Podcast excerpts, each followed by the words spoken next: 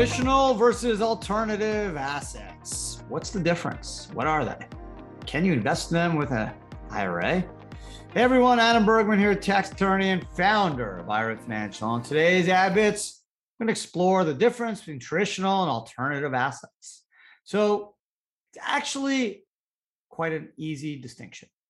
Essentially, alternative assets refers to any investments that fall outside of the traditional asset classes commonly accessed by investors, like stocks, bonds, cash investments, ETFs, mutual funds.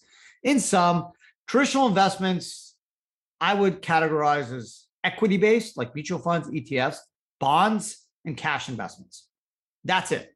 That is what essentially 90 to 93% of Americans are invested in traditional investments, the stocks, the mutual funds, the ETFs, bonds, and cash investments. That's what you get when you go to Merrill Lynch or Fidelity or Schwab or Vanguard, TD Ameritrade, or any of the major banks and financial institutions. That's what they deal in. They deal in traditional investments.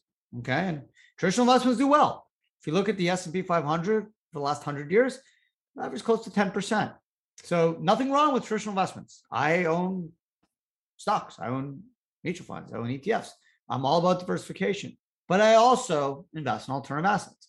And alternative assets is essentially everything other than those categories, i.e., stocks, mutual funds, ETFs, bonds, and cash investments. So, real estate or loans or private placements or private stock, cryptocurrency, precious metals, private equity, hedge funds, venture capital funds, all those types of investments generally the characteristics are they're not publicly traded or they're a tangible asset like gold or silver or palladium or coins, or they're an intangible digital asset like cryptos, or there's some type of private investment, whether it's in an equity fund, a venture capital fund, a hedge fund, real estate fund, business that's not publicly traded, um, and and of course, um, you know any type of note or hard money loan that's not um, associated uh, or offered by a publicly traded company. So that's it. The world of alternative assets is growing. Let me tell you, when I started IRA Financial in 2010, alternative assets were seen as kind of like out there, risky, like grunge music back in the 90s, like Nirvana, uh, Pearl Jam. Like, hey, like that's kind of a little bit out there, a little bit uh, risque. I don't know if you want to be doing real estate or lending people money in your IRA or buying gold or, oh my God, investing in private businesses, pre IPO businesses. That's crazy stuff. That was the case back in 2000s uh, up to around 2014 or 15. So when I started, when I told people that I was letting an IRA owners invest in alternative assets, I remember people I used to work with in, in New York City, law big law firms. are like, you can do that? That's crazy. Like, why would you want to do that? You should just buy stocks, mutual funds like who needs to deal with real estate or uh, gold or private businesses? Like who has time and energy for that stuff? Just buy your uh, regular old investments traditional stuff so much better. That's fine. That's the beauty of america. You get the choice. You have freedom. And the tax code basically says there's only three things you can't do with an ira can't buy life insurance. Can't buy collectibles like art. There is a carve out for precious metals. Irs approved bullion 0.99% gold, silver, palladium, American Eagle, state minted coins, bullion coins, but they must be held in the physical possession of a depository, i.e., you can't hold them personally.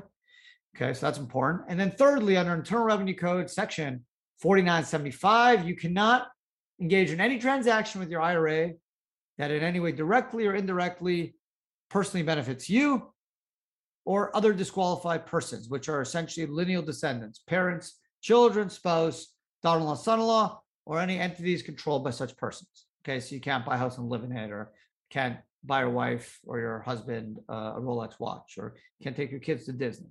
Okay, or or buy yourself a boat. Um, the investment needs to benefit the IRA. So the IRA can buy Tesla stock. It also can invest in a startup, so long as all the returns go back to the IRA and that you're not personally uh, 50% or more owner of that startup, for example. So there's a lot of stuff you can do.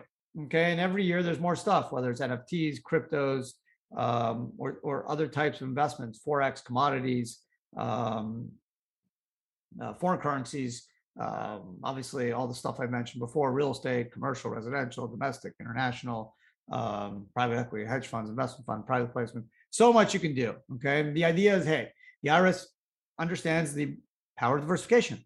That's why they let you do investments in alternative assets. They could stop it, right? We know 529 plans for college, they only let you do traditional investments. Can't do real estate, can't do alts.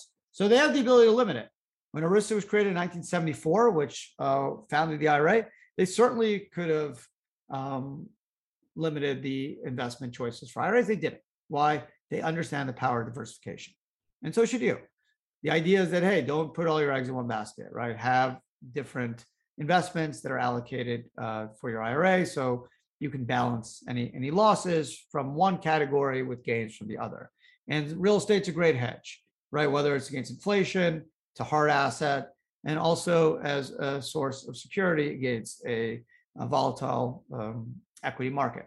Some people think cryptos uh, are hedged, but they, they haven't proved to be uh, so far in 2022. Uh, gold has been, right? Gold's pretty much the only, um, I would say it's it's proved to be this year specifically the only um, asset that's um, seen value increase um, from from uh, comparing to to equities.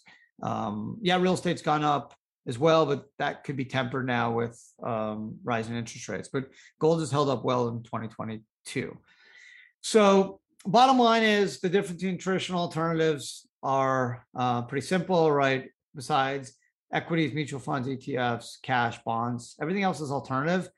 We now know that IRAs can do alternative asset investments, just can't buy life insurance collectibles or prohibited transactions, essentially self-dealing conflict of interest transactions that personally benefit you or a disqualified person instead of exclusively 100% benefiting the IRA. And then, uh, of course, the powers of using alternative assets is diversification, hedge against inflation, investing in hard asset, and, and also something I should add, some people just feel more comfortable investing in something they know, like real estate. I can't tell you how many people said, Hey, Adam, I just feel better like driving down the street and seeing the house I own in my IRA and knowing each month I'm getting a tenant that's going to you know, stroke me a check for X dollars. Even if the market sucks, someone is going to live there. People need a place to stay. And yeah, even if I have to lower my rent a little bit, I got cash flow. And ultimately that asset will go up. I don't care right now. I'm 40 or 50. I have five, 10 years to worry about the value of my IRA, but I like the cash flow. I like it's a hard asset. I don't have to worry about Russia or Ukraine or what's going to happen uh, in Sweden or Finland joining NATO and all this China and Taiwan. I don't need to deal with this stuff. I know I have a house in X state where people want to live and I know there's going to be cash flow and I can always sell the real estate and I can touch it. I don't have to worry about anyone, um, you know, social engineering me and, and potentially you know, stealing that. I know it's a hard asset and I feel safe and that that's fair. And that's, you know, some of the advantages of using alternative asset or investing. Uh, I'm certainly not telling people to take their retirement money and invest in alternative assets. I'm, it's not the point of this podcast. I'm just a tax lawyer. I'm not a financial advisor. I'm not an investment advisor. Um, all I can tell you is what clients have, have done and what I've done. And diversification has paid off. Uh, it lets me sleep well at night.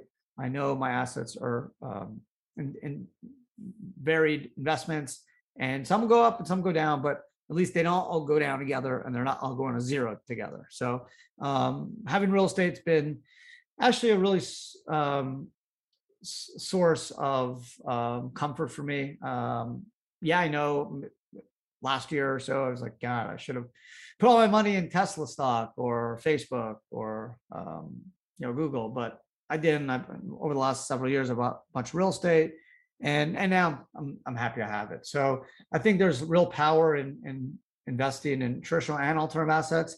Again, some people feel more more comfortable doing only traditional. Some feel comfortable with a balance. Some feel comfortable just doing alternatives. It's your power. You're the fiduciary of your IRA. You're in charge of your IRA. There's no 401k fiduciaries here. It's not like an employer plan where your employer has some fiduciary responsibility. No, it's you. That's why it's a self-directed plan. It's your IRA. It's for you. It's for your family yes, you want to be cautious, you want to be diligent, Um, investing all your money in cryptos is probably not a great idea. Um, investing all your money in a in a startup probably not a great idea. But maybe putting two percent in cryptos, or maybe three percent in, in uh, private placements, or maybe fifteen percent in real estate, or ten percent in precious metals. That's something to consider, and those options are available to you. So, um, you know, I think it's it's a powerful tool that uh, more and more Americans are starting to think about and starting to use as part of their retirement savings um, strategies. And that's the whole point of the podcast, bringing all this out, educating people, and giving you the choice to make your own investment decisions. So thanks for listening. If you're watching on YouTube, thank you as well. Um, don't forget to check out my two other podcasts, Adam Talks, which drops each Wednesday, and Ad Mail, which drops every Thursday, which goes through three of the best self-directed retirement questions of the week. So don't forget to check those out. Otherwise, have an amazing week and uh, talk to everyone again uh, next week. Take care.